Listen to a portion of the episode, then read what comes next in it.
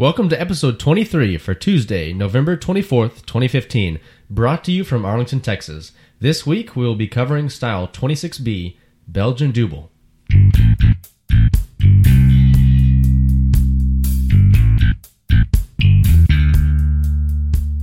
Welcome to Brew Styles.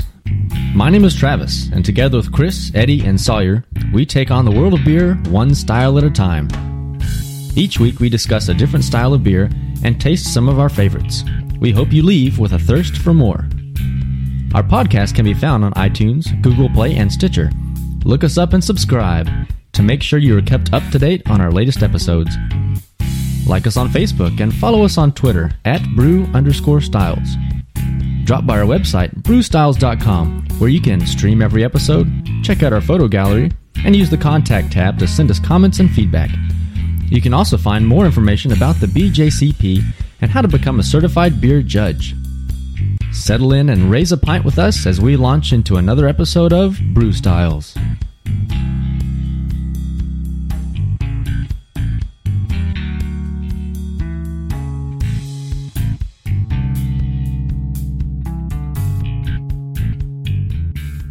All right, well, how's everyone doing?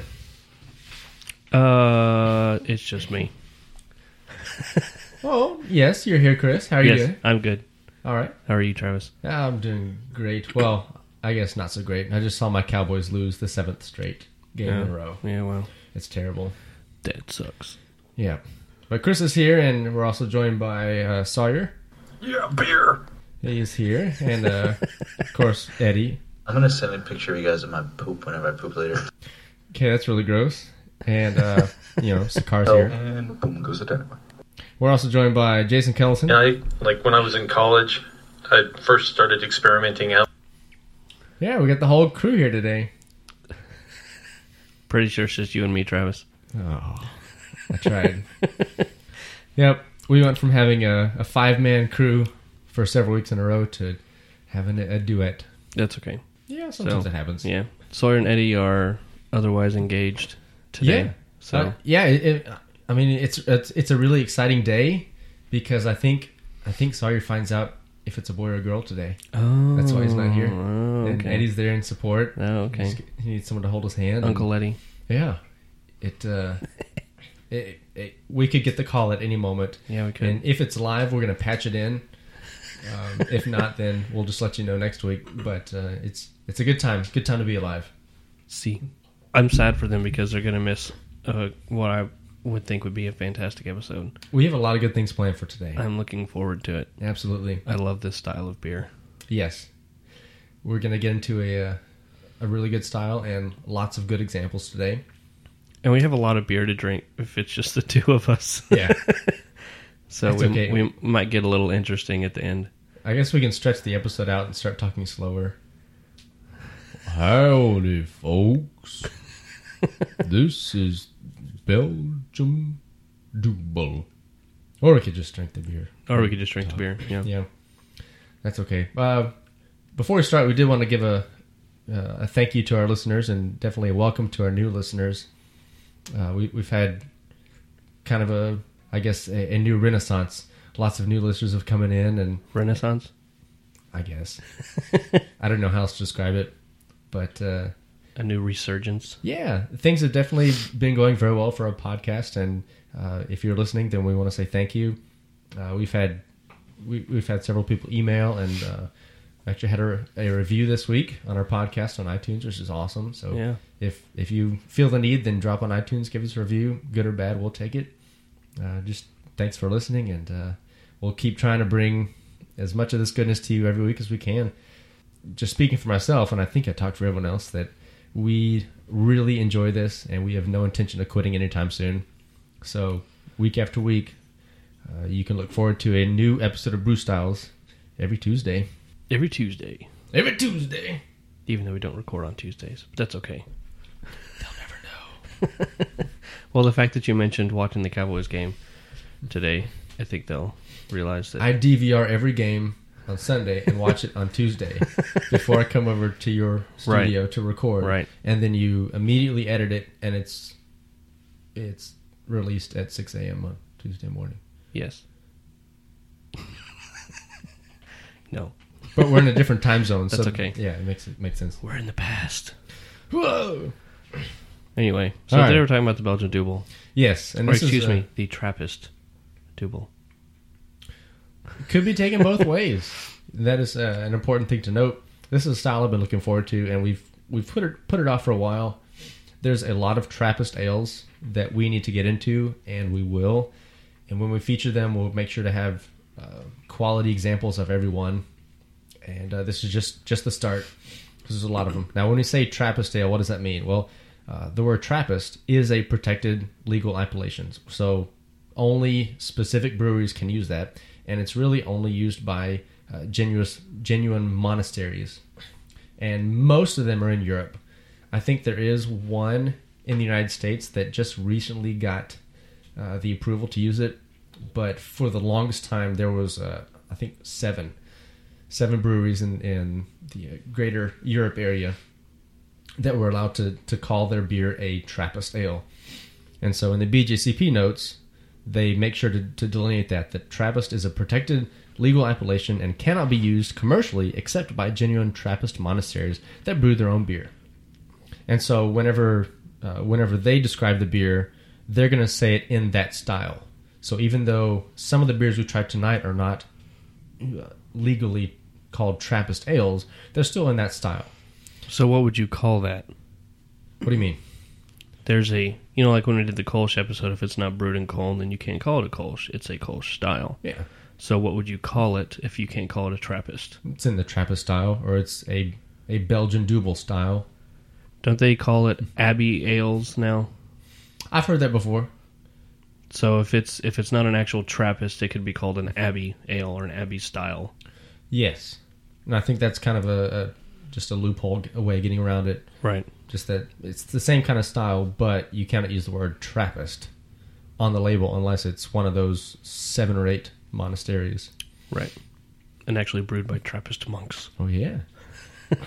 and if you haven't tried one of those before, I would highly encourage you to, because it's a is a totally different style of beer, um, and in a in, in a sort of weird around way, you're you are supporting the monastery when you purchase their beer, because a lot of them will produce just as much as they need to uh, to run their monastery. The uh, the one that is I guess the most sought after is West Vleteren, and it's a very small brewery, very small monastery in Belgium, and they they literally only produce as much as they need to uh, to run their day to day operations, and so it's you know it's hard to come by. They sell it either at the monastery or at their bar that they run across the street, and that's it. Um, I had one one time, and it was because I had a friend that went there and brought one back and was uh, kind enough to gift one to me. But otherwise, you're not going to see it on the shelves at Kroger, Kroger Marketplace. You're not going to see it uh, really anywhere. Sorry, Sawyer. Yeah. So those are uh, those are some neat things about these monasteries that you know some of them are very hard to come by, and some of them are not. Which we have a few examples tonight, or at least one I know for sure, and then we'll feature some other ones in the future. But let's talk about what you can expect from the Belgian Dubbel.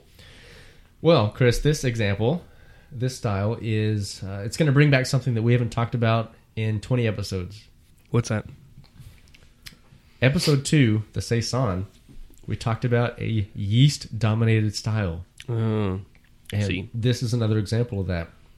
The Belgian Dubbel is all about the yeast because that's what provides um, all the aromas and the flavors.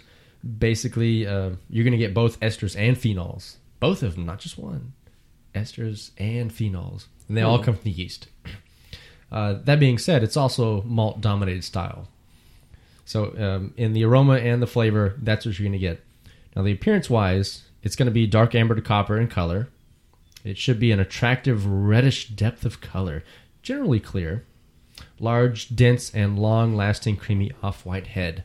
And typically these are served in a chalice or a goblet, which um, there's different styles. Some have long stems, some don't, but it's always a wide mouth cup.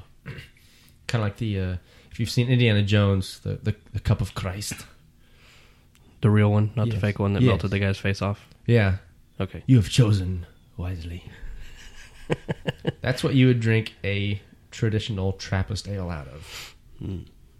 And it wouldn't, well, most of them won't melt your face off. Some of the higher alcohol ones will. Perhaps. And we'll probably get to those when we have a uh, a holiday the next day so we can sleep it off. Yeah. But not today. Belgian duels aren't that aren't that crazy. Mm. So that's the uh, that's the appearance. Aroma and flavor are going to have some similar elements. Uh, they're both going to be complex and rich, sweet maltiness, both in the aroma and flavor.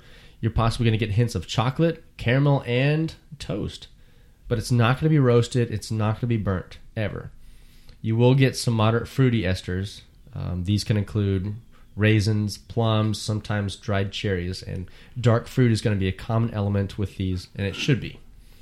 Uh, esters can include banana and apple, but that's not eh, eh, that's optional.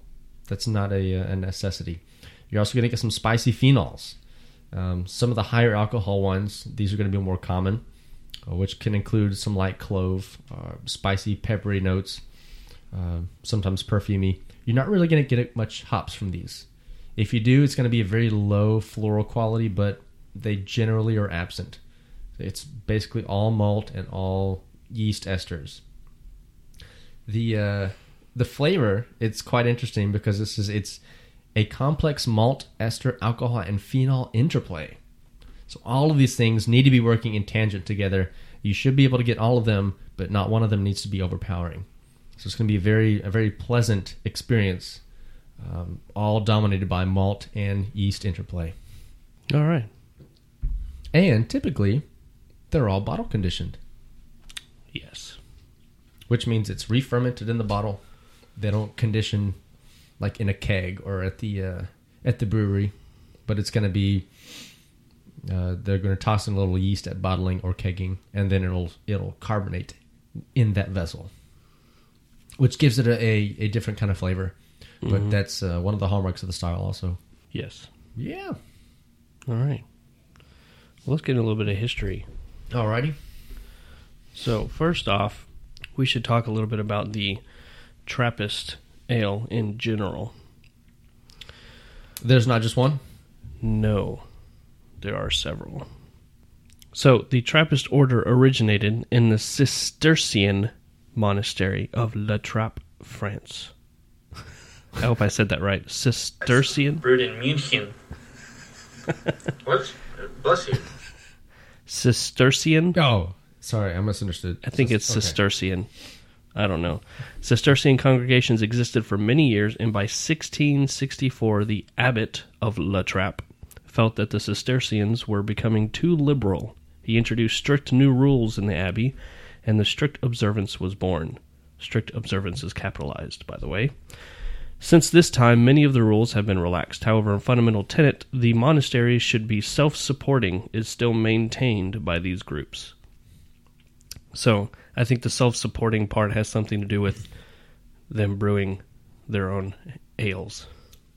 That seems to be a theme that has led to modern days for sure. Yep.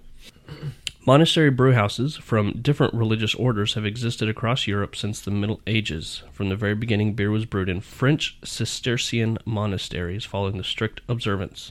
For example, the monastery of La Trappe in Soligny already had its own brewery in 1685. Breweries were later introduced in monasteries of other countries as the Trappist order spread from France into the rest of Europe. The Trappists, like many other religious people, originally brewed beer to feed the community in a perspective of self sufficiency. Nowadays, Trappist breweries also brew beer to fund their works and charitable causes. So when you buy Trappist beer, you're donating to charity. If that doesn't give you a reason to buy beer, then I don't know what does.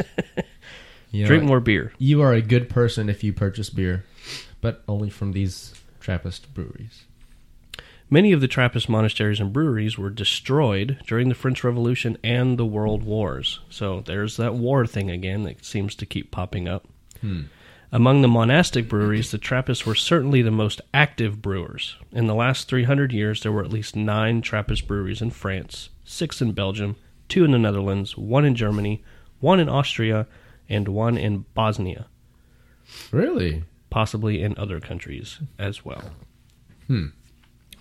I I can swear that there's one in the United States now that. Uh, Well, I'm getting I'm getting there. okay. I take That was think back. that that's in the last 300 years. Think back.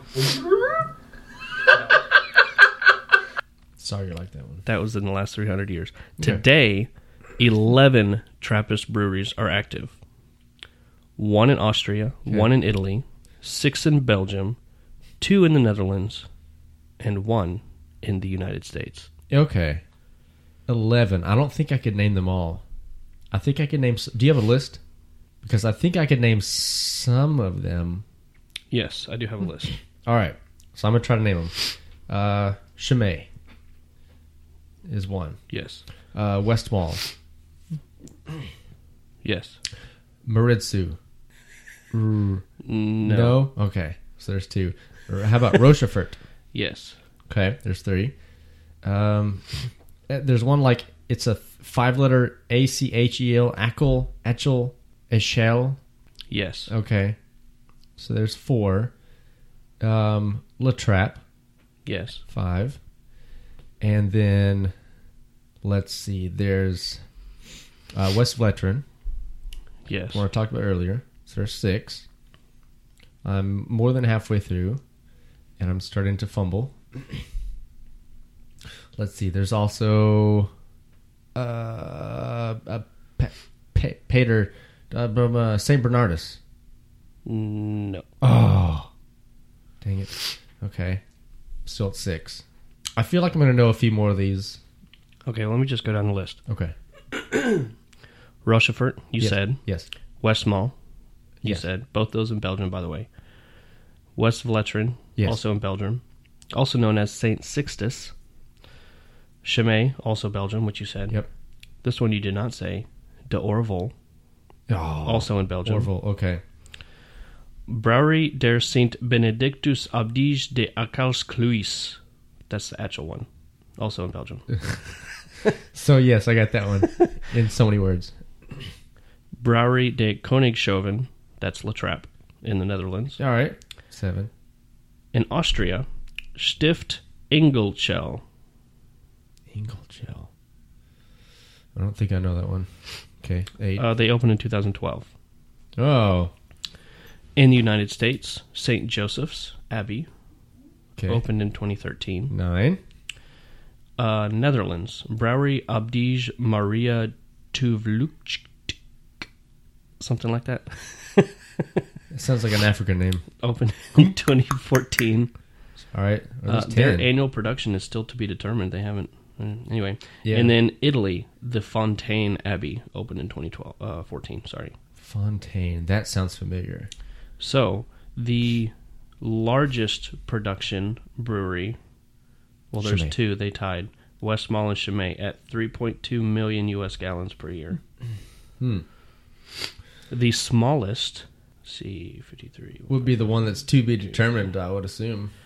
Well, other than that, though, uh, ties the Italy Fontaine Abbey and the Austria Stift Engelszell both at 53,000 Hmm. U.S. You know, several of those I had not heard of. I mean, I knew that there was one in the United States, but I don't think I had one from them. And then all there was like maybe four, four of the ones that you said that I had never heard of. The U.S. one produces 100, uh, 124,000 U.S. gallons a year. Hmm. So anyway, there's your there's your list of breweries. Now back to history. In the 20th century, the growing popularity of Trappist beers led some brewers with no connection to the order to label their beers Trappist. After unsuccessful trials, monks finally sued one such brewer in 1962 in Ghent, Belgium. The Dutch brewery De Koningshoeven produces Trappist beers branded La Trappe that are able to carry the authentic Trappist product logo. Their use in the International Trappist Association logo was withdrawn in 1999 but restored in October 2005. So there's a lot of back and forth with this. Lots of legal issues. Sounds Right. like. Okay. So it wasn't until 1962 that, you know, people were successfully sued for calling their beers Trappist without actually being Trappist monks or monasteries. I think it would be hard for them to take it to court since they have a vow of silence. I'm sure they have someone who can speak in their behalf. You know, they don't even ha- they don't even have to plead the fifth because they can't talk, or maybe it's because they're drunk all the time. In 1997, eight I take that back. Trappist abbeys, don't strike me down with lightning. eight Trappist abbeys, six from Belgium, one from Netherlands, one from Germany, founded the International Trappist Association, It's a trap. ITA, to prevent non-Trappist commercial companies from abusing the Trappist name. This private association created a logo that is assigned to goods, cheese, beer, wine, etc., mm-hmm. that respect precise production criteria. For the beers, these criteria are the following. The beer must be brewed within the walls of a Trappist monastery either by the monks themselves or under their supervision. The brewery must be of secondary importance within the monastery, and it should witness to the business practices proper to a monastic way of life. So, monastery first, brewery second. Okay. The brewery is not intended to be a profit making venture. The income covers the living expenses of the monks and the maintenance of the buildings and grounds. Whatever remains is donated to charity for social work and to help persons in need. Trappist breweries are constantly monitored to assure the irreproachable quality of their beers. So I guess that's how Chimay and Westmalle get away with doing such a enormous production. Um, because I mean, I've seen those in our markets since I can remember. So they're obviously producing way more than it takes to run the brewery or their monastery. Um, so I'm guessing that the vast majority of their proceeds are donated to charities or or something else that would uh, would equal out to to what you said.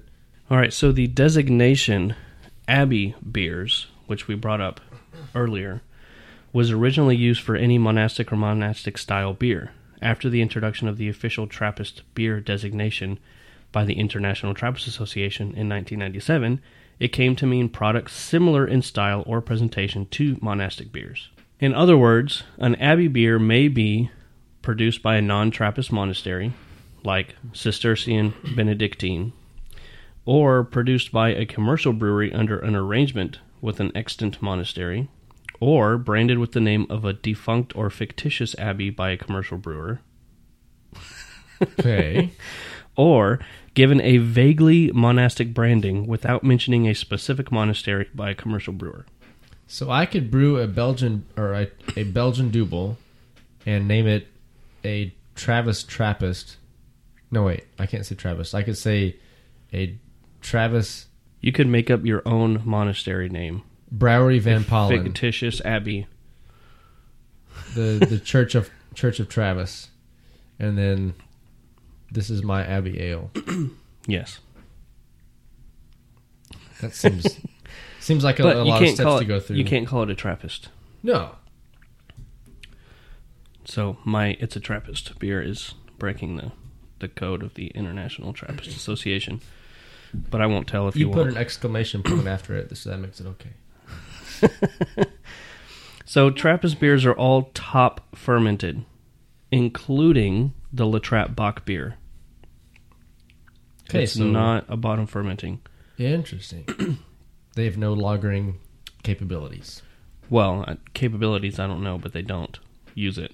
They, okay, Um, and mainly the Lord. bottle what? They're hot for the Lord. Oh my gosh. and mainly bottle condition, like you mentioned. Trappist breweries use various systems of nomenclature for the different beers produced, which relate to their relative strength. So here we go with the names. All right.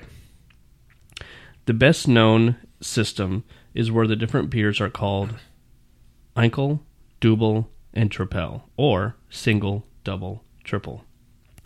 These terms roughly describe both the amount of malt and the original gravity for a double and triple for a tripel, marking the casks accordingly. Ankles are no longer brewed as such. Huh. So double malt in the double, triple malt for the tripel, and original gravities to uh, correlate with that. Could you call a double a swollen ankle? I suppose you could, except it's E N K E L. Inkle.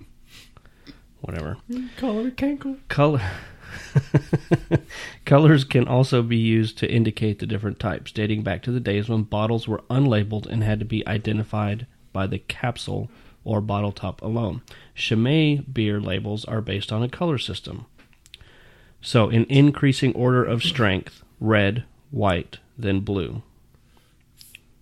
Yes, we don't have the red tonight, um, but we definitely whenever we do the the blue, I guess there's the, The Belgian triple. dark strong. Oh, dark strong, yeah. we the will quad. have the blue for sure. Yeah. because that I mean that's my favorite Chimay ever. Yeah. we didn't we didn't pick up one of those tonight, but that's um, that's on my list of priorities for sure. Yeah. Uh, West and beers are still unlabeled. Yes, the bottle that I had was just a it was a clean bottle, no label. The cap had the number on it, and that was it. It was like number twelve, Yeah. Westy twelve. Uh, speaking of which, there's also a number system. Rochefort uses this 6, 8, and 10, which gives an indication of strength, but not necessarily what the ABV is. Achel combined a strength and color of the beer itself, blonde or brown kind of designation. So each it sounds like each one of these use a different naming convention, but in the craft beer world, double, triple are all pretty consistent. That's kind of what people call them. So today we're drinking the Double. So the Double is a Trappist brewery naming convention. The origin, the origin, Origin, The origin. Oh, I don't have that drop. Ah, Oh, dang it. I saw original and said origin. Um, Yeah, that was a that was a Jason. And I like when I was in college, I first started experimenting out.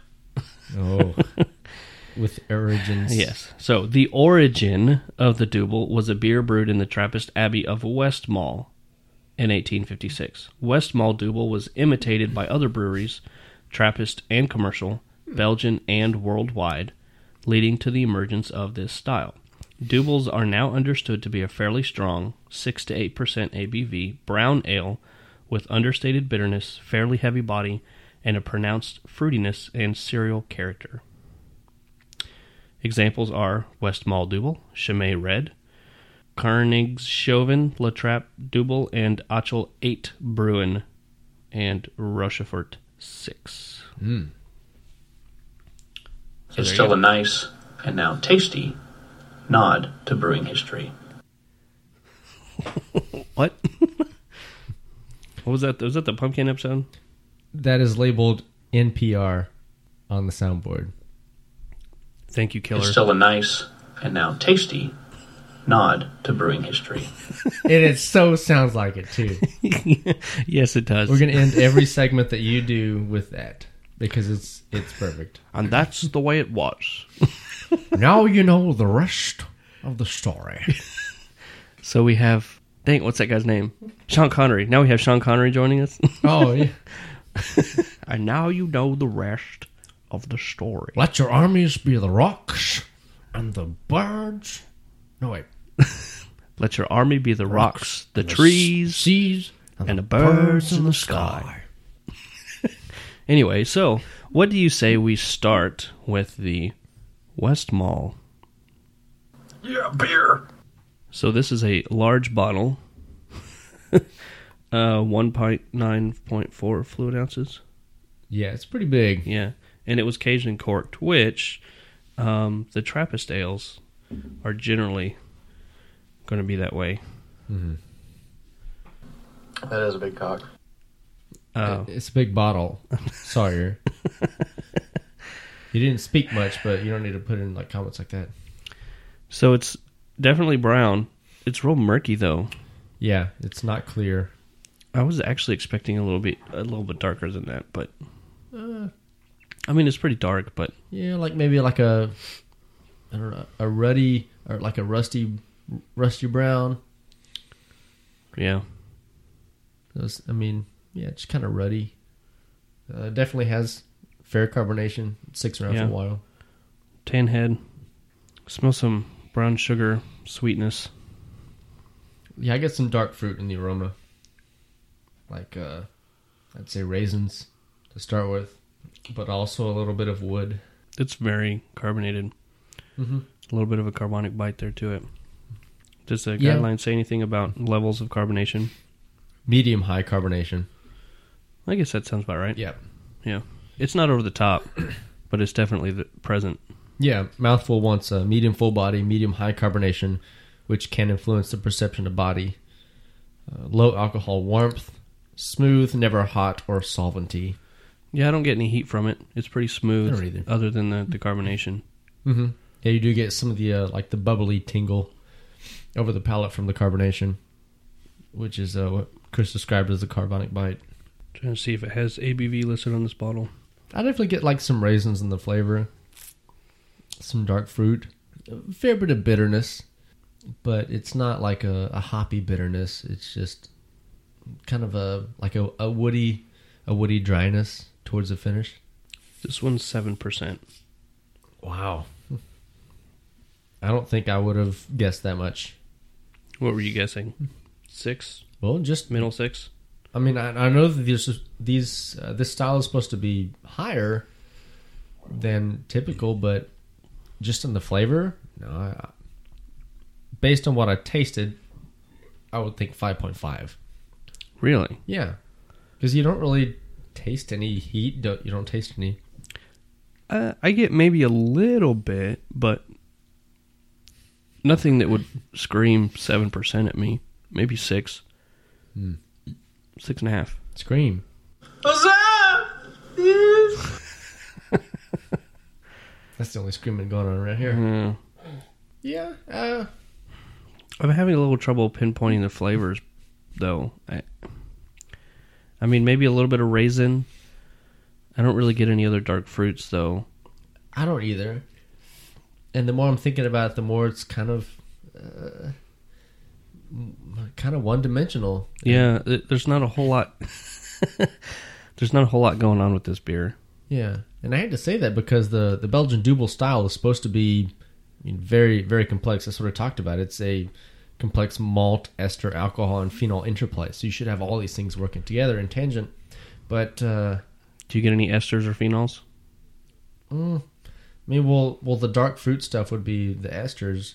I don't get many like spicy phenols at all. Because any any of the uh, any of the dark fruit stuff is going to be esters from the yeast. Phenols will be um, spicy notes, uh, like peppery, rose-like or perfumey. I don't really get much of that. Well, I also know that these are supposed to be served a little bit on the warmer side. One of the bottles says, please serve at 54 degrees. Mm-hmm. So maybe as it warms up a little bit, we might get some more, some more things out of it. Also, I want I want some of this carbonation to go away. So I'm I'm stirring a little bit. I want to I want to get the carbonation get out of the way so that I can taste more of what's going on. Yeah, it is pretty highly carbonated, and I guess that fits in with the guidelines. Moderate high carbonation, but uh, that also affects the the mouthfeel for sure, and can impede the body. Well, I mean, I'd say it's medium bodied. It's not super heavy though. Hmm. Yeah, Because if you think about the triple, that's lighter and thinner, yes, and then the quad is the super dark and heavy one. yeah. The single's going to be like basically like a blonde, Yeah, a Belgian blonde, and then the double is this. Uh, like a brown. yeah, it's like this brownish reddish thing, and then a tripel is also going to be a very light, light yellow thing, but it's just higher in alcohol and has a lot more esters and phenols for sure. I mean, tripel is all about the the banana and Yeah. clove, hmm and then the quad is going to be the same kind of thing, if not darker, but all about the dark fruit. Yep. So it kind of just, I guess, hopscotches back and forth, light, dark, light, dark. I actually have a quad conditioning right now Really? that I'm anxious to try in a while. Well, open it up. Yes, because I got a canning system in my No. garage. No, I brewed it back in April. Okay. So That will be exciting. That was month four, and this is month 11. So there's quite a bit of distance between those. Yes. It still has a ways to go, though. Probably won't be really ready until April or even next uh, winter. Uh, very patient man. Well, Okay.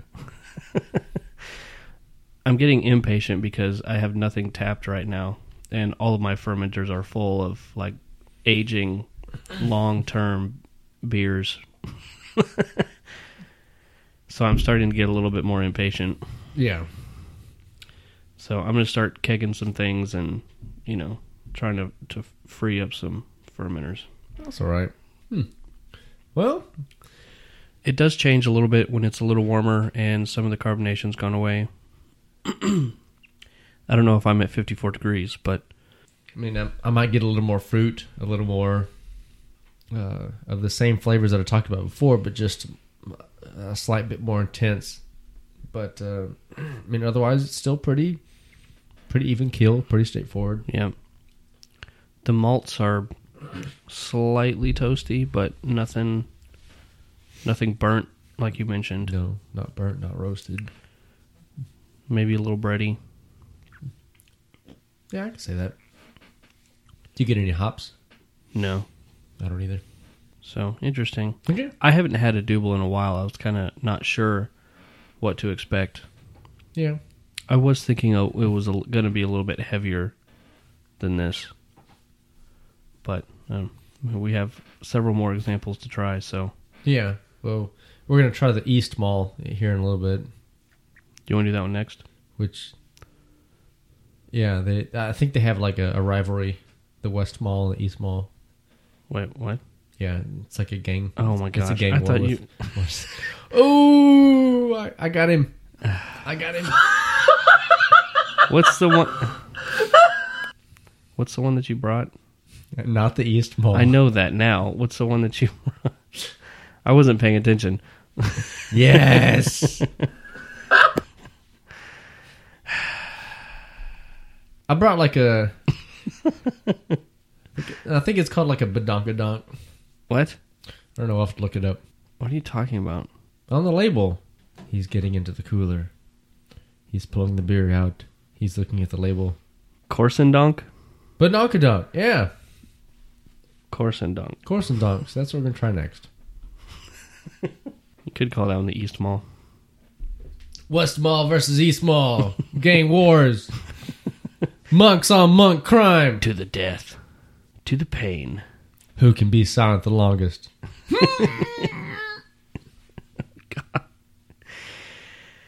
All right, well, we're going to take a break and then we're going to pick up our new one. All right. Before we move on, what is your My palatability rating. What? your poundability rating? I I didn't understand. My palatability rating. My pound, my poundability rating. Yes. What is your poundability rating of the uh, Westmalle the East Mall or the Westmalle? or the East Mall? Neither one. Um, five and a half. I'd say a four. it was very carbonated, which makes it difficult to pound. Yes. and that's that's a number one uh, thing to to keep in mind Yeah. when pounding a beer. And it's also higher in alcohol, so Yeah. yeah, I'm gonna say poundability of four for that one. Yeah. I'd say five, five and a half. Mm-hmm. But these aren't brewed to be poundable. No, So you know. which the majority of the beers we try and we feature are not meant to be pounded, Yes. but we still That do is it true. anyway. Well, we're gonna move on to the Badonkadonk. pound I mean it. the uh, the Corsendonk. Corsendonk Yeah, which is brewed and bottled in Belgium. It is not a Trappist, uh, an official Trappist appellation brewery, but it Is is, one Abbey? that it is one that is brewed in the Belgian Dubbel style, and it says on the bottle. A dark, robust Abbey beer brewed by master craftsmen in the classic Belgian Dubbel style, rich and malty with notes of port, raisins, and black chocolate on the palate, and a yeasty, fruity, and slightly smoky bouquet. Bottle conditioned, it will mature in a bottle, becoming softer and smoother. Best stored and served at 45 to 55 degrees Fahrenheit. This was brewed by the Brewery de Bocret for Brewery Corsendonk, which is in Turnhout, Belgium. Hmm. And this is also a very large bottle. Both the ones we've had today have been corked and caged, which makes sense if they're all bottle conditioned. That's what you need to do. That one was more like corked and strapped. Yeah, it had like a wicked, a, a wicked cage on it. It's weird. Not your standard cage. The color of this one is a little darker. I'd say a lot darker. Yeah, this is like a like a dark plum with ruby highlights on the edges. Still Oh, I murky. get- I get something really different in the aroma on this one. I do too. It's like a, a candied sugar. Um, I've smelt this before. What is it? Licorice. Yeah. Remember like, I don't- It's almost smoky. or maybe like uh, artificial pineapple or something. I don't know. Artificial pineapple. Yeah, it's not real pineapple. Very it's like the, specific. the fake sweetening, like artificial sweetener. Artificial pineapple. Hmm. Interesting. Ooh, that's different. this is very different from the Westmalle. Yeah, this has a lot more fruit in it. I don't know if I get the chocolate that was mentioned. Maybe, maybe a little bit, like on the back end. But it's it's a lot more fruit. Yeah, I get a lot of like dark fruit, like plums, hint of raisin, maybe like some blackberry. Blackberry. Yeah, Usually, I love blackberry. I don't pick up any blackberry. yeah. The blackberry gives me like a little bit of uh, a little touch of tartness. Yeah, I don't get any blackberry. I do get the raisin, maybe a little bit of plum though. Hmm. the aroma's different than the flavor. Yeah, That doesn't happen very often. I I would I would venture to say the aroma is a little sweeter. yeah. It smells like a Artificial pineapple. a candy necklace. what? yeah, remember like the little like can candy necklaces they used to wear in elementary school, No. and then you'd eat one, No. but then all the rest of them would be slobbery, so you get like little dots of like red and green and yellow all around your neck. No. That's what it smells like. it does not have nearly the uh, carbonation level as the Westmalle. No. Or the East Mall. Yeah, either one of them. They can feed on their own. So which one do you like better? You know what? I find the Corsendonk to be much more interesting, Yeah, it's it's a lot um more intriguing, if you will. What was the terminology you used out of the uh, the guidelines? Uh, there's a lot of things I said. Well, I'm uh, talking about the overall impression. Complex malt, There we ester, go. alcohol, Complex. and phenol That interplay. was I was looking for the complex word. Okay, yeah. It is a lot more complex. The Westmalle was very one dimensional malt and carbonation. But the Corsendonk has a lot more going on. Even if it, as it sits on my tongue, I haven't had it. I haven't taken a sip in a little bit now, but I can still really taste it. Yeah. It's thicker on the tongue. You know, the more that we do this podcast, the more that I start to think that the commercial examples that they list on the BJCP guidelines are the safe bets. The ones that aren't going to push the envelope, the ones that have everything that you want on the guidelines, but nothing more. And it's kind of just you drink and you're like, okay, well, there it is. Yeah, But it's nothing that's going to leave you saying, wow, that was incredible. I want another one of those. So it, um, and I mean, th th this whole podcast is based on a system that is used for grading. It, it's basically the the whole reason that BJC boot was was but established. a bu- I don't know I've got so much to say and I, I just can't get it out. be just a bu- The whole reason that the BJCP was established was for uh, to establish guidelines for judging homebrew beers. Right. to say, okay, well, if you submit a beer in this style, these are the kind of things you look for. So I guess it makes sense that all the beers that are on their their established commercial examples are ones that are just very much down the middle. This is what it is. There's not much to it. It has everything that you want. It has nothing you don't, and there we go. But it's it's rarely the the style that we are like, wow, this is the best one we've had this episode and I can already tell even after two.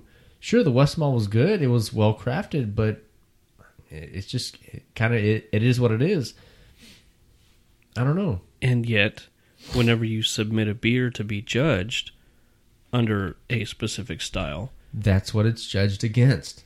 right?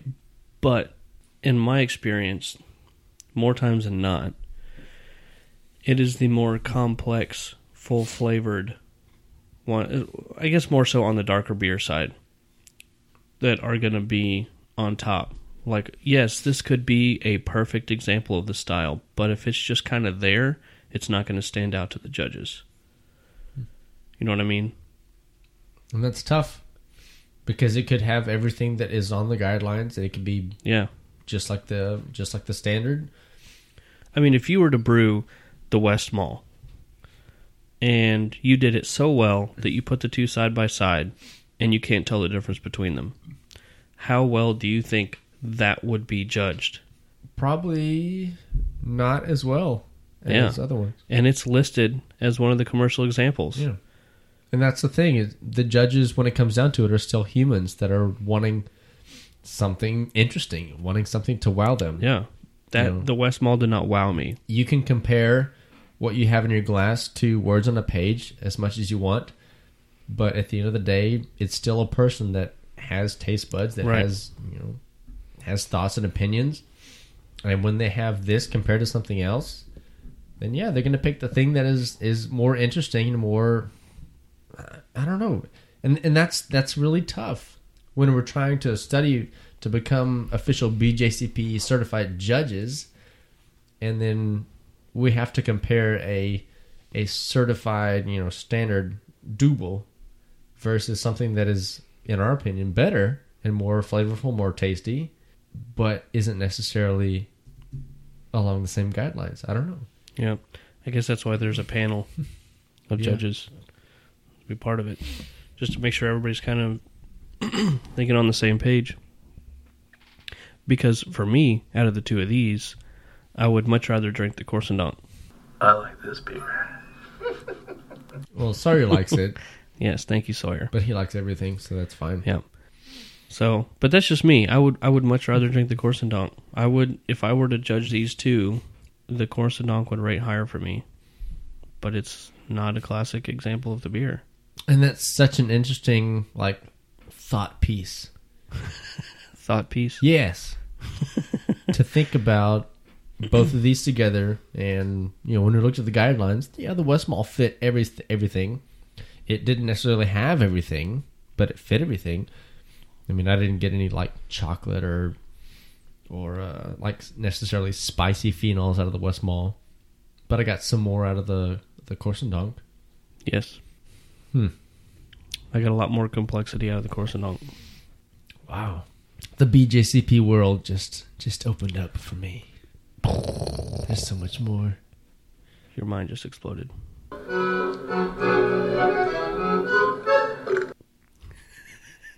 My mind exploded at the end of that. Yeah, that too. It's warming up a little bit. Hmm. Any differences? Uh, things are getting more intense. Same as the Westmalle. Did you say the ABV on this one? I did not read it. Let's find it. I'm getting a little bit more heat as it warms. Uh, it's imported by St. Killian. Do you know that? Like Killian's. Apparently so. Interesting. Uh, Best Best Buy February 8th of next year, so that's good. Oh, Fresh. Alcohol, 6.5%. There it is. what? Okay, so it's lower than the Westmalle. It has a heart. Belgian quality beer. But that's not the Trappist heart. It's the Belgian heart. The Abbey Heart. So, yeah. What what was the Westmalle? Seven? Okay. Yeah, a little lower, but still higher than what we're used to. What's the range on the BJCP? They list it as six to seven point six. Hmm. So all of these are going to be you know higher than Bud Light or, or basically the majority of the things we've tried before. It's going to be in the higher range, but it should never be hot or solventy. So we've had the American brown, we've had the English brown. This would be the Belgian brown. I guess so, because it's you know it's one of their. If you're talking about just Belgian styles in general, and not the sour ones, it's one of the lower alcohol iterations in the grand scheme of things. You know, when talking about those, minus the single, which I don't know that I've seen a single other than if that was really just called the Belgian blonde. yeah, that's there's a few styles that I don't think we're going to be able to to do because we don't get them or we don't see many of them, or if we do, we'll have one beer and then cut it short to 15 minutes. Be like, hey, see you next week. But yeah, I think the Belgian the Belgian or the uh, the Trappist single is one that we don't get. If we do, there's maybe one or two examples. So this would probably, yeah, I think I would equate it to the the brown or maybe the American amber. It's just kind of it's there, but it's but at the same time, there's so much different from the American brown or anything else, and that's all because like the yeast, it's so Yeah. so much more complex. And I think you hit it on the head. It is the yeast difference. I mean, when you're talking about an American brown, you're using a very clean, simple American ale yeast. It's not going to leave a whole lot behind. The English yeast will leave a little bit more, but not nearly as much as any of the Belgian yeasts. Belgian yeasts are like you brew a beer and you want as much yeast character as you can get. Yes. So, I mean, uh, grain bills may not be as different, slightly different, you know, using different municipalities of grain and, you know, roast levels and things like that. But I think for the most part, yeast character is all it boils down to. And that's going to be a big player in all the Belgian styles that we feature, Yeah. uh, which you'll see in the coming. well, it's like when we did the wit. Yes. Yeah. It was all about the yeast. Yeah. I don't know when we're going to do the other Belgian styles, but it's mm, obviously we're going to c- continue on Yeah. through all of them, so Yeah, mhm. it'll be featured at some point, Pref- preferably during the uh, the cold months because you know the bigger the beer, the warmer you feel. Yeah. So I'm looking forward to it. yeah, we'll get to it. It's Well- still a nice and now tasty nod to brewing history. Thank you. Thank you very much. Yes. So, you want to see how the Americans brew some uh, Belgian doubles? It's going to be a neat comparison. We have two examples of American breweries uh, brewing this beer. Neither one of them are the actual Trappist brewery here in the states. Wasn't able to find any of those. So yeah. we've got the uh, was it New Holland and um, New Holland. What the what New Holland? New oh New Belgium. Oh no. So we got the New Belgium Okay. and what was the other one? This is not Aldi beer.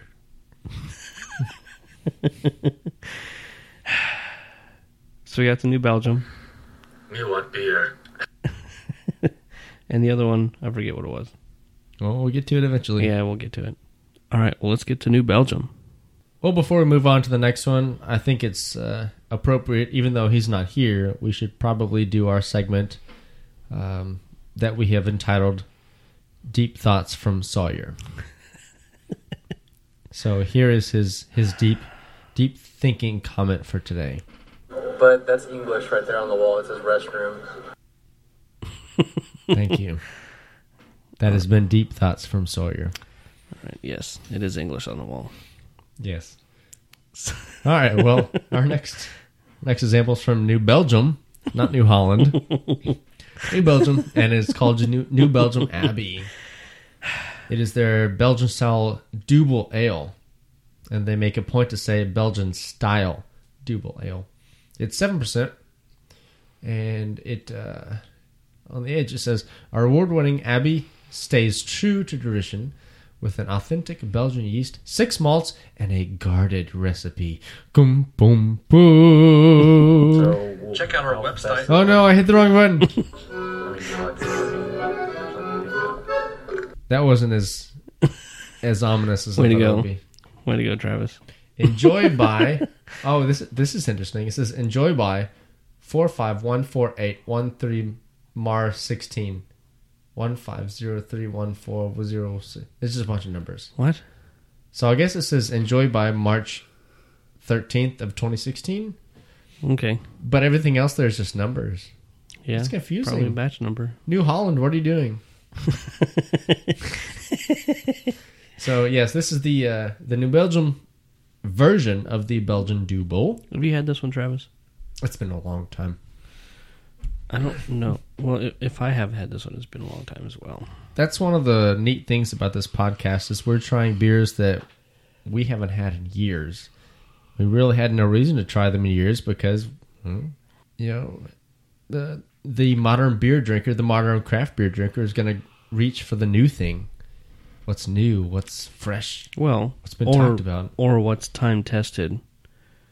If I want a Belgian beer, I'm going to pick up a Trappist. This is 'Cause time it's- tested. it's when was the readily- last time you had it? Well, no, I'm saying like readily available now are the Trappist beers. So if I want a Trappist Dubbel, I'm going to pick up the Westmalle or the, you know, Grab whatever. a Chimay, Chimay Red. Yeah. I'm my first thought isn't going to be New Belgium double. That's what I'm saying. Like we haven't had this one in a long time because if we wanted to pick up a double, it's going to be a Trappist. I know I've had it before, and it's probably been. I I can't even tell you how long it's been. At least five years, if not more. What's the ABV on this one? Seven even. Okay, so right there with the Westmalle.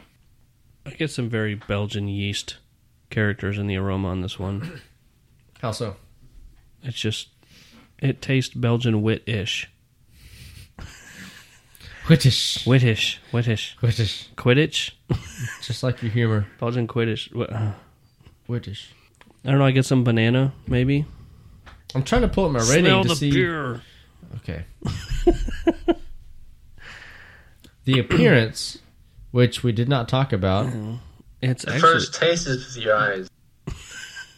It's a lot lighter than the other two. Yeah, I'd this say one's, this one's more clear. yeah, it's very than the other clear.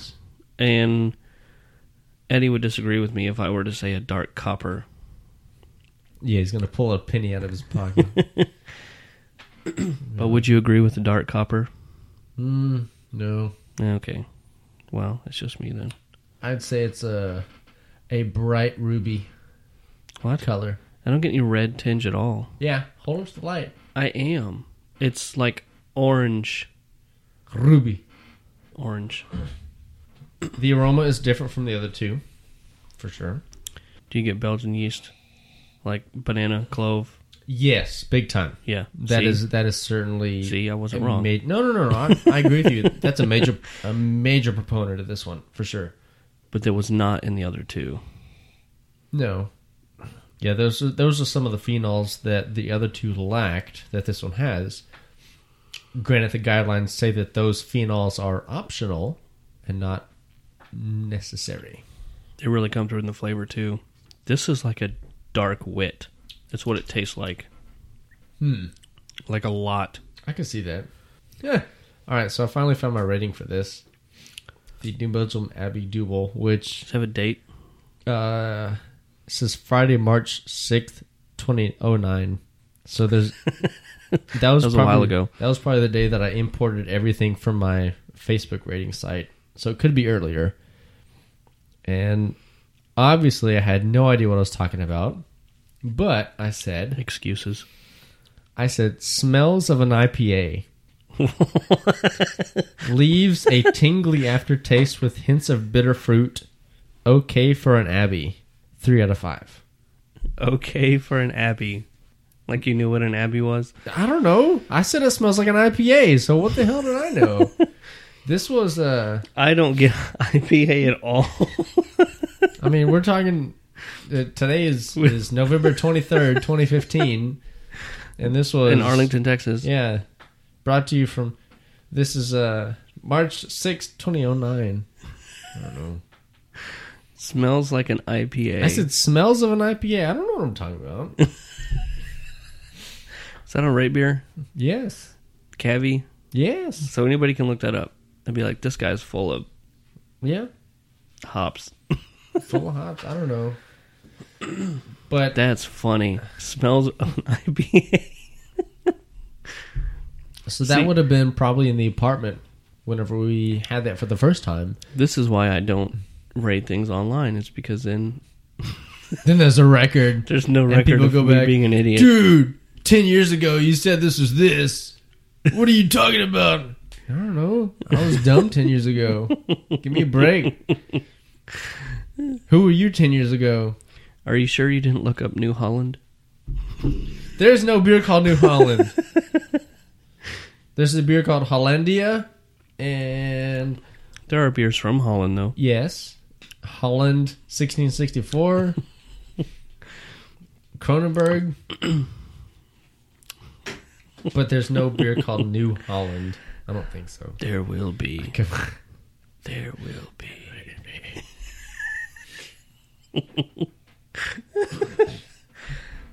Here's your Star Wars quote for the day. It's close. It's slightly altered. Yeah.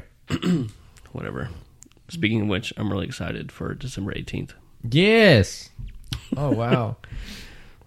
I mean, when you think about the uh, the Brew Styles episodes between now and then, there's not many. There's not that many. Yeah. Yeah.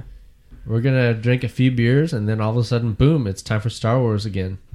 Yeah. Which the last time it was Star Wars was May nineteenth, two thousand five. Five. Yeah. Yeah. Yeah. 2005. 2005. Are we going to bench watch all the episodes before we go, just like we did for episode three? We have to. We have to. Either like take the weekend before. or one a night leading up to it that week. We can do like a, a remote. Because I don't want to come to your studio every night for a week. We can. Uh, I don't know. I have the biggest TV, so You don't have surround sound, Maybe- though. I have surround sound. I can easily have surround sound. I just don't have the other speakers hooked up. But anyway, we digress. Sir Carr would get mad at us. Eddie would ring the bell. he he purchased a bell. It'll be here next week. Oh, I forgot he did that. Yeah, hopefully he'll be here next week. Yeah. We haven't talked about biscuits though. That's No, we haven't talked about biscuits. Yeah. We didn't talk about any kind of food. That's fine. We're staying on topic, Yeah. which is what our part. which is what our one iTunes review said. We stayed on topic, so we should probably do that. But for the most part, you know, we've been okay today. Yeah. There's, that one little Star Wars tangent. So- But there's nothing wrong with the Star Wars tangent. I'm alright with that. Yeah. So anyway, all right, back to this New Holland beer. New Belgium's gonna send you like a cease and desist letter. Like you know, I don't know who you are, but you keep saying our name wrong, so we're just gonna send you a letter that says, "Stop, stop." in the name of beer. okay, so out of the three, obviously we liked the um, Badonkadonk the best one.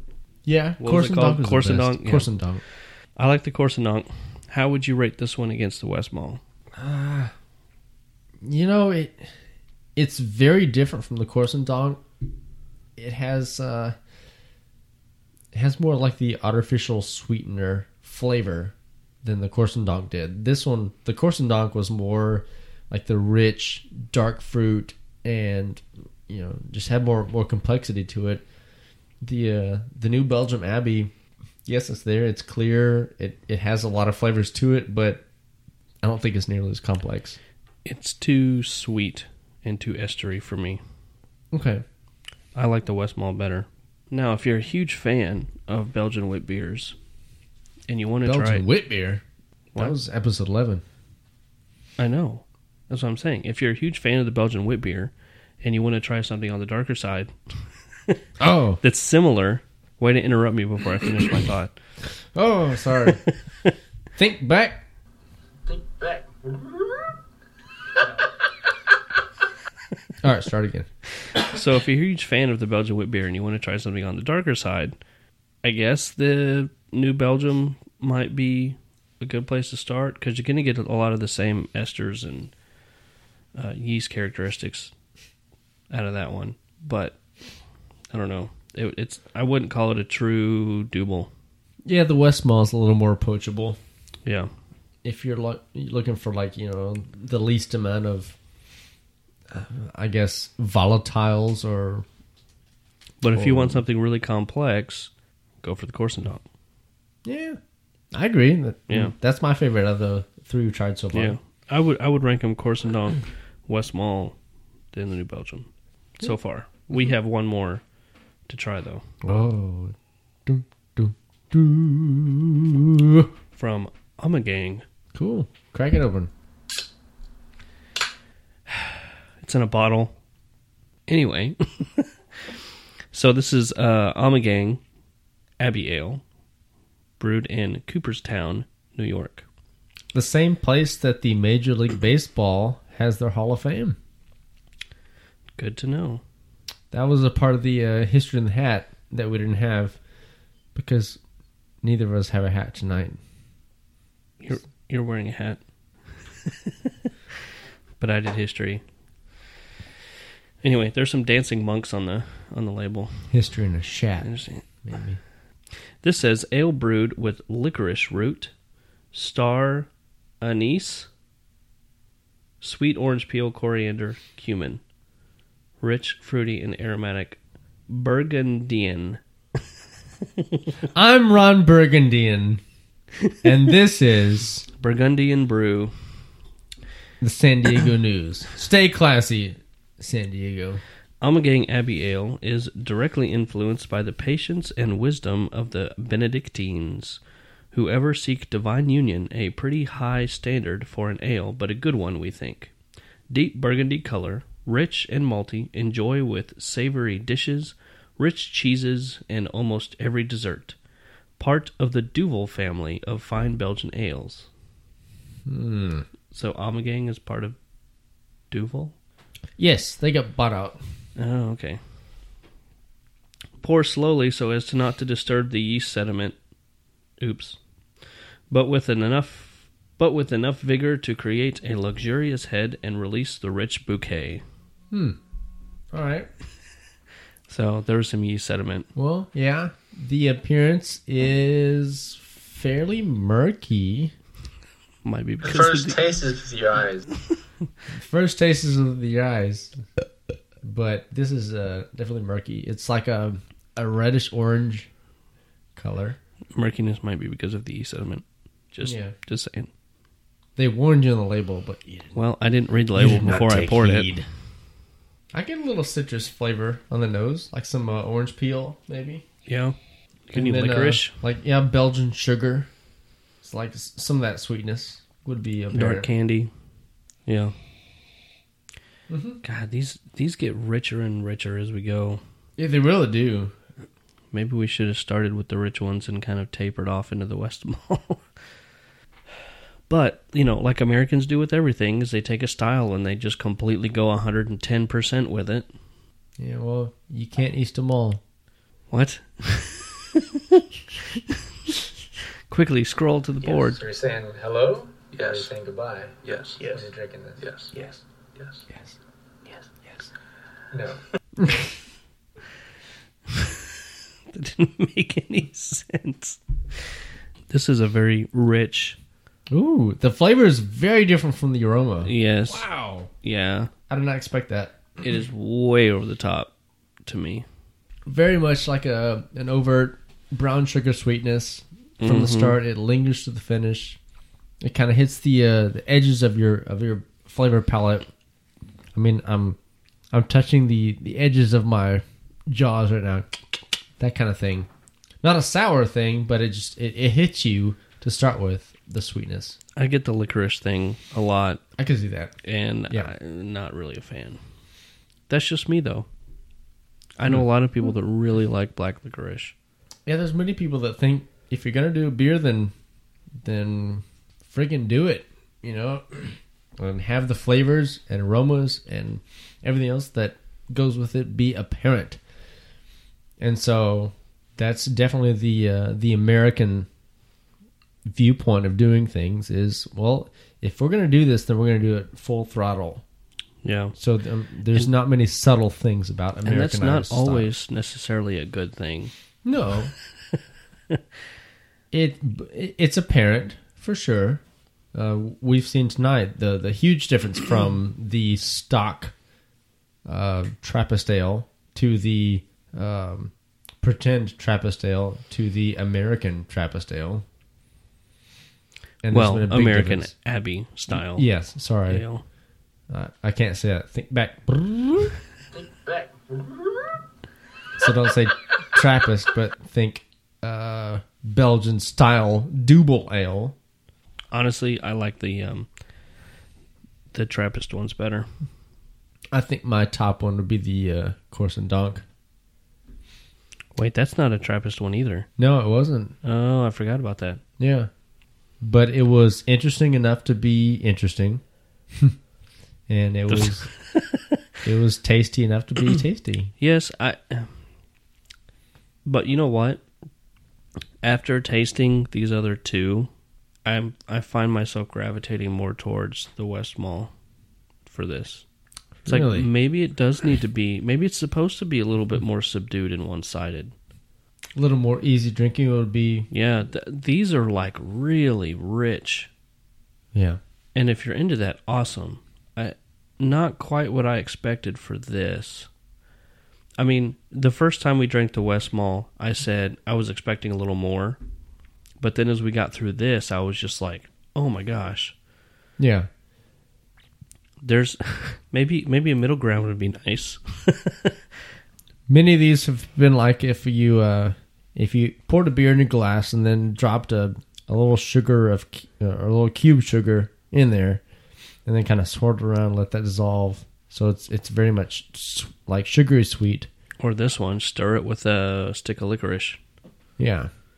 So it's got kind of just the uh, the sweetness, but other tones as well with it, and that's been the I guess the mainstream for many of these. So uh, you know, I think I would kind of understand your your uh, your thinking that the Westmalle, which is more subdued, more straightforward, um, it does not push the envelope on anything. But at the same time, after trying the rest of them, which are I mean very much forward thinking, that that would be the one that was more interesting to you. I mean, I like the the Corsendonk a lot. I did when we first had it. These other two might have messed that up for me. I mean, the the the body and the richness of these make me think more quad.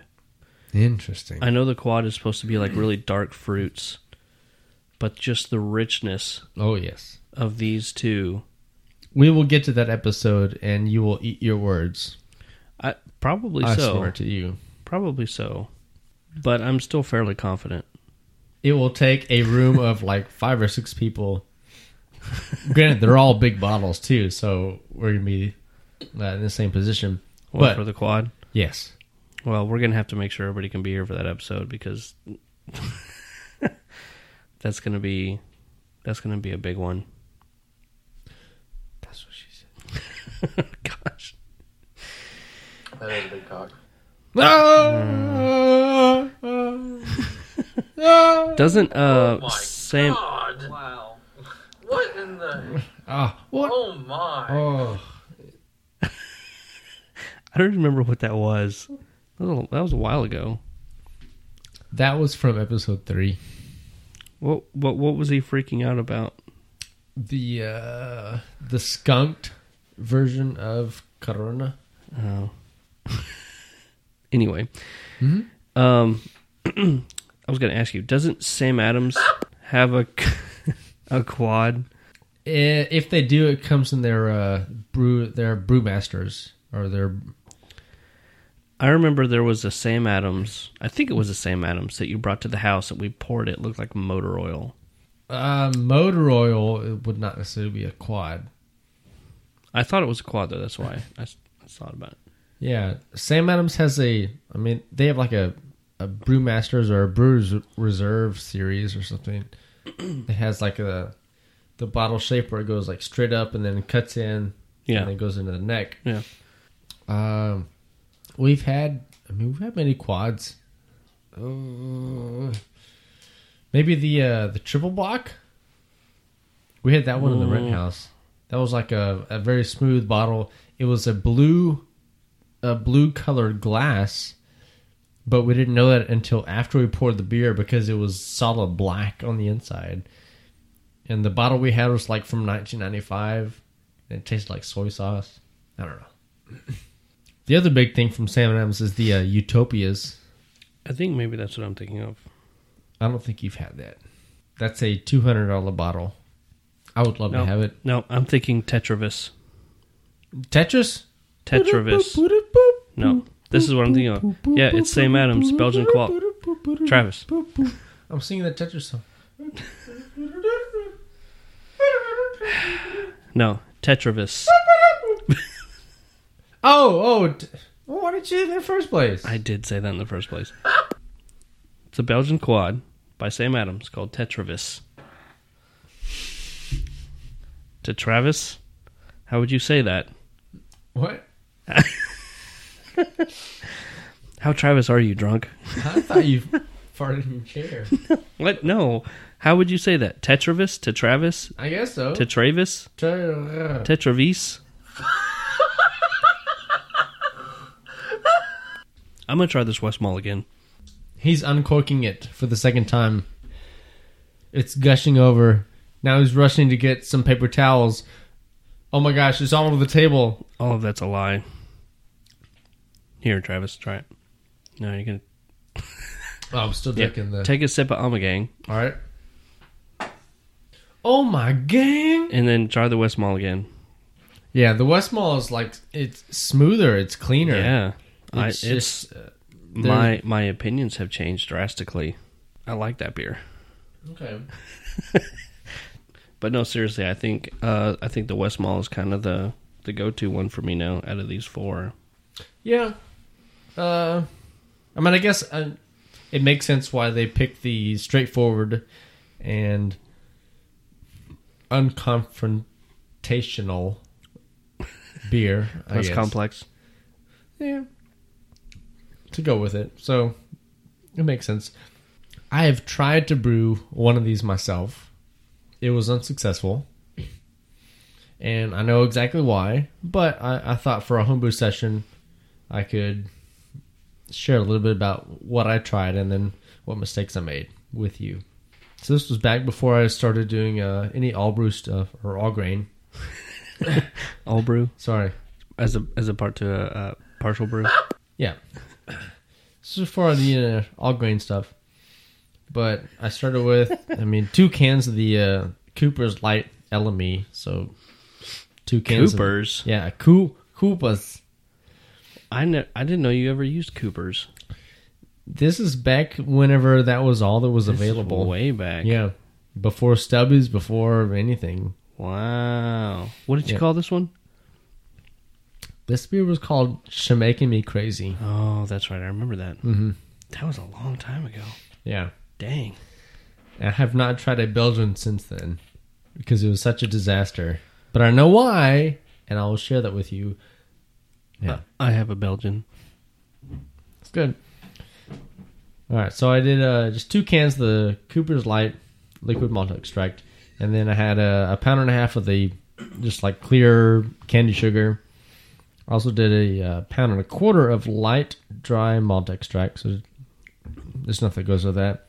And then a half a pound of two row caramel 60, so 60, and then a quarter pound of aromatic, and my gosh, a 0.06 pound of chocolate malt. Did that even do anything? I don't know. Color, maybe? It'd have to be that, at that point, 0.06 pounds. Hops, I did a uh, 1.5 ounces of Tettnang at 60, and then a quarter ounce at uh, 15 for Styrian Golding, and then also a quarter ounce of Hirschberger, Hersbrucker at 15 ounce at 15. The yeast, Wait, now- did you say 15 ounce? no, 15 minutes. Oh, okay. the yeast is what messed me up here because what I thought is, whoa, well, I want to do a Chimay clone. So what I'm going to do is I'm going to buy a bottle of red, white, and blue Chimay, drink the beer, and then cultivate the yeast. And I'll just toss it. I'll toss it in my homebrew, and we'll be done with it. Well, that didn't ac- actually work out so well. Because what I did is I did I did just that, and I bought one bottle of each, just a an eleven, I guess it was like an eleven point three fluid ounces, which is like you know thirty three zero milliliters or whatever the uh, the European measuring system is. But so I had one of each of those, and I was very very careful to open the bottle uh, with a nice crisp opening, and then I I sanitized the the lid. I poured the beer slowly, and then the yeast from all three of them I poured into a singular vessel. And then I mixed it up. It was all sanitized. And when it comes down to it, is it wasn't very much. And I thought, yeah, you know, it's it's all yeast. It works. Did you a starter with it though? No, Oh, not at all. that's This is all I had. probably your problem. Yeah, and so I had, and so then I brewed a uh, a full batch of a uh, a Chimay clone, a five a gallon batch, five gallon batch. And you used bottle dregs only. Yeah, and then I poured like this little bitty. oh my god, you know, you, it was like a, a a vessel you could fit in the palm of your hand, like a little cup, and then I poured that in there. I thought, oh well, you know, it, it's it's Chimay yeast, it's healthy, should be good. And then I sealed it up. A week passed, nothing happened. And then like nine days, ten days, nothing happened. And so then it got to the point where I was like, okay, well, if if nothing happens tonight, I'm gonna go to the beer store tomorrow and then buy a new pack of yeast. And I guess I went to the bar and I came home late, and all of a sudden there's like beer all over my floor. So something happened, and it just it woke up and started fermenting everywhere. Had- all wait, hold on. Oh, how'd they go again? Started fermenting all over the place. just- I want to make sure. Yeah, and then, uh, and so it did its, it did its thing, and then I bottled it, and it tasted bad. There was there was something something not right. There was an off flavor. Yeah, you overworked your yeast. Yeah, and that was probably it because I had this little small bit of yeast, and then they were introduced into environments like, oh my god, there's so much to eat, and then they were overworked, overworked, overworked. Was that before you knew about starters? Oh yeah, this is like batch seven in my What, history. what was batch one? Uh, I'm in the honey. I'm in the honey. I'm in the honey. What was that? I'm in the what honey. was that, a honey brown or something? Honey blonde. Honey blonde. Yeah, How'd that turn out? it was drinkable. More so than the. Uh, It was drinkable. that was it. well, So yeah, it was something that I learned, but uh, I would like to try it again, maybe with uh, more knowledge and in a starter. Yeah, if you are to attempt uh, harvesting a commercial yeast, then my recommendations to you would be look for the most like like the freshest bottle you could find, one, and then definitely just propagate it. Because what I should have done is collect the yeast. I mean, I did the right thing by sanitizing the bottles and stuff, but once you collect it, do a very small starter. So basically, what you're doing is a very tiny beer. You're you're boiling a maybe cup of a cup of DME and then pitching the yeast in there. Let it sit for a day, and then do the same thing again the next day. Start building it up. So like the the liquid level gets more and more, but at the same time you are, uh, in essence, doubling the yeast count because I mean it's all bacteria and cells. Are you doubling it? Yeah, you. Oh, I see what you did there. you got to double the cell count.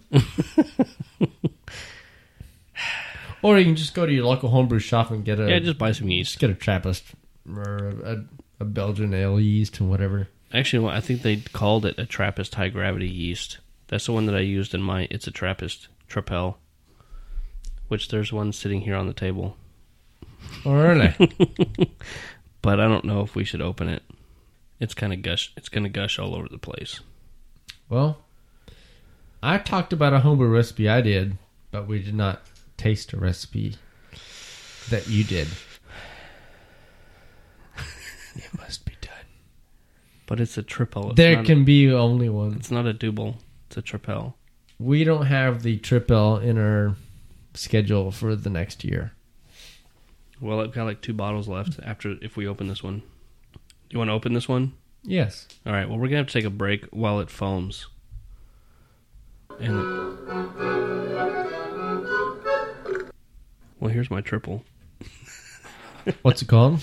It's a Trappist, Oh. but it's not because I'm not a monk in a Yeah. monastery. So it's called it's a Trappist with like three extra T's at the end. Because it's not a protected appellation. Right. It's a Trappist. It has Admiral Ackbar on the label.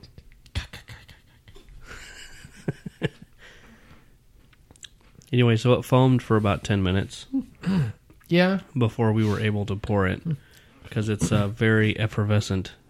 Do you remember when you when you brewed this beer? It was like a year and a half ago. Okay, so it's been a long time. This was my very first all grain. wow. So think back how long ago that was. Yeah. So we're talking about like Yeah, beer. oh. sh- so we're talking like Think back. That's like the eighth time we used that drop today. it works in so many things. Your voice Yes, this is my very first all grain. first. And the First taste is with your eyes. and the beer itself is fine other than the fact that it is overcarbonated. When you pop the top, then you let it sit in the sink For about as it 10, foams five- over five, and 10 over and minutes. over. Actually, you can see the video on our website, brewstyles.com. Yeah, the and you can- overflowing you can watch it over. Yeah, you can even see it in slow motion too. You didn't. You don't need to watch it in slow motion because it happens Yeah, it's fun. for a long time. But anyway, the flavor on it's fine. Slow motion. Thank you, Travis. The flavor on it's fine. There's no issues with it. It's a stock triple, but it's just overcarbonated. I I read somewhere that I needed to use a conditioning yeast, and so I repitched my yeast into the bottling bucket. When I bottled, I used like two or three different types of yeast for this beer because I wanted it to finish all the way out. Ended up being like nine percent. Yeah, I mean, I'm confident that it finished out because it's. I mean, there's there's very little sweetness when you taste it, Yeah, but there's a huge carbonation element to it, which is because it's fermented all the way down. yeah. So I'd be interested to try this one again. Um, I think you should. Yeah, yeah. I'd encourage you to do it again. I did a small batch of this one, so I had maybe 24 bottles of it. I've Yeah. got one or two left after a year and a half. Yeah. So, And that's the fun thing about doing a small batch is, I mean, you can try weird things or things that you necessarily wouldn't try before, yeah. or maybe something that could be a uh, a major monetary risk if you mess it up. Like doing a crap ton of grain. Yeah. So, like, if you're gonna do like a huge beer, like a barley wine or an imperial stout, and you decide, okay, well, I want to try this, but you know, if you want to do a small batch, like maybe two gallons, three gallons, versus a, a full five and a half, six gallon beer, then you can save yourself a lot of money if you know if by chance it messes up, because you never know. Yeah. This is, I mean, this is all a crapshoot. Well, this is also the only beer I've ever bottled. Everything else I've kegged. And I didn't have a very good experience with the bottling. That's also a big risk. Yeah. The And first so, time you do something. like with my barley wine that I did, I bought a Mm. a small three gallon keg because I did a small batch of the barley wine too, and I was like, you know what, I'm just gonna keg this one like I always do, and then I'll bottle it from the keg, seal it off, and that way I can control the carbonation level. And it worked out pretty well for that. So I think that's gonna be my go to bottling system from now on. That's fair. So I don't know. We'll see how it turns out. I'm gonna do the same thing to my quad, and um, see how it goes. Yeah. I mean, I guess I guess it makes sense. The more things you can control along the process, then the The more repeatable, yes, that's what it is. and I'm all about repeatability. And he's probably one of the only few of us that that makes sense to. because as far as homebrewers, it's like you know, I brew something, I want it to taste good, and it's not like I brew this, I want this to taste good, four or five batches from now. I don't really care about that, but he does. Yeah, That's good. that's kind of the point behind my electric system too. Mm-hmm. I wanted to be able to control my numbers very minutely, Yeah. so I could repeat things. So anyway, there's our first Trappist episode. Cool. That was fun. There will be many Some more to beers. come. Oh yeah, because we have the Trappist single, the Trappist uh, tripel, and the quad, which is going to be a, a crazy episode. that's gonna be. We're going to have like 16 people here and and I don't know about 500 beers. Yeah, we're going to have that one's going to be our biggest episode ever. Because I don't want to underdo that one. That's a tall order. There are yes, there are, it's a quad order. There are a lot of a lot of beers that I want to try for that one, and we're not gonna we're not gonna blow it. So that'll be No. good. But we're also gonna have like the uh, the Belgian Golden Strong, which is like Duvel and Orval stuff. We haven't even touched that yet, Yeah. and the uh, Belgian Pale Ale. So there's there's a whole a whole I uh, But as far in as Texas say a whole nother side of things that we haven't even but as far as Trappist tales go, this is our first yeah. Trappist episode. Mm, I enjoyed it. Episode. Episode of Brew Styles. If Sawyer were here. Thank you for joining us for our latest episode of Brew Styles, where our topic of discussion was the Belgian Dubbel. Join us next week for episode 24, which is gonna be awesome. Need I say more? Cheers till then.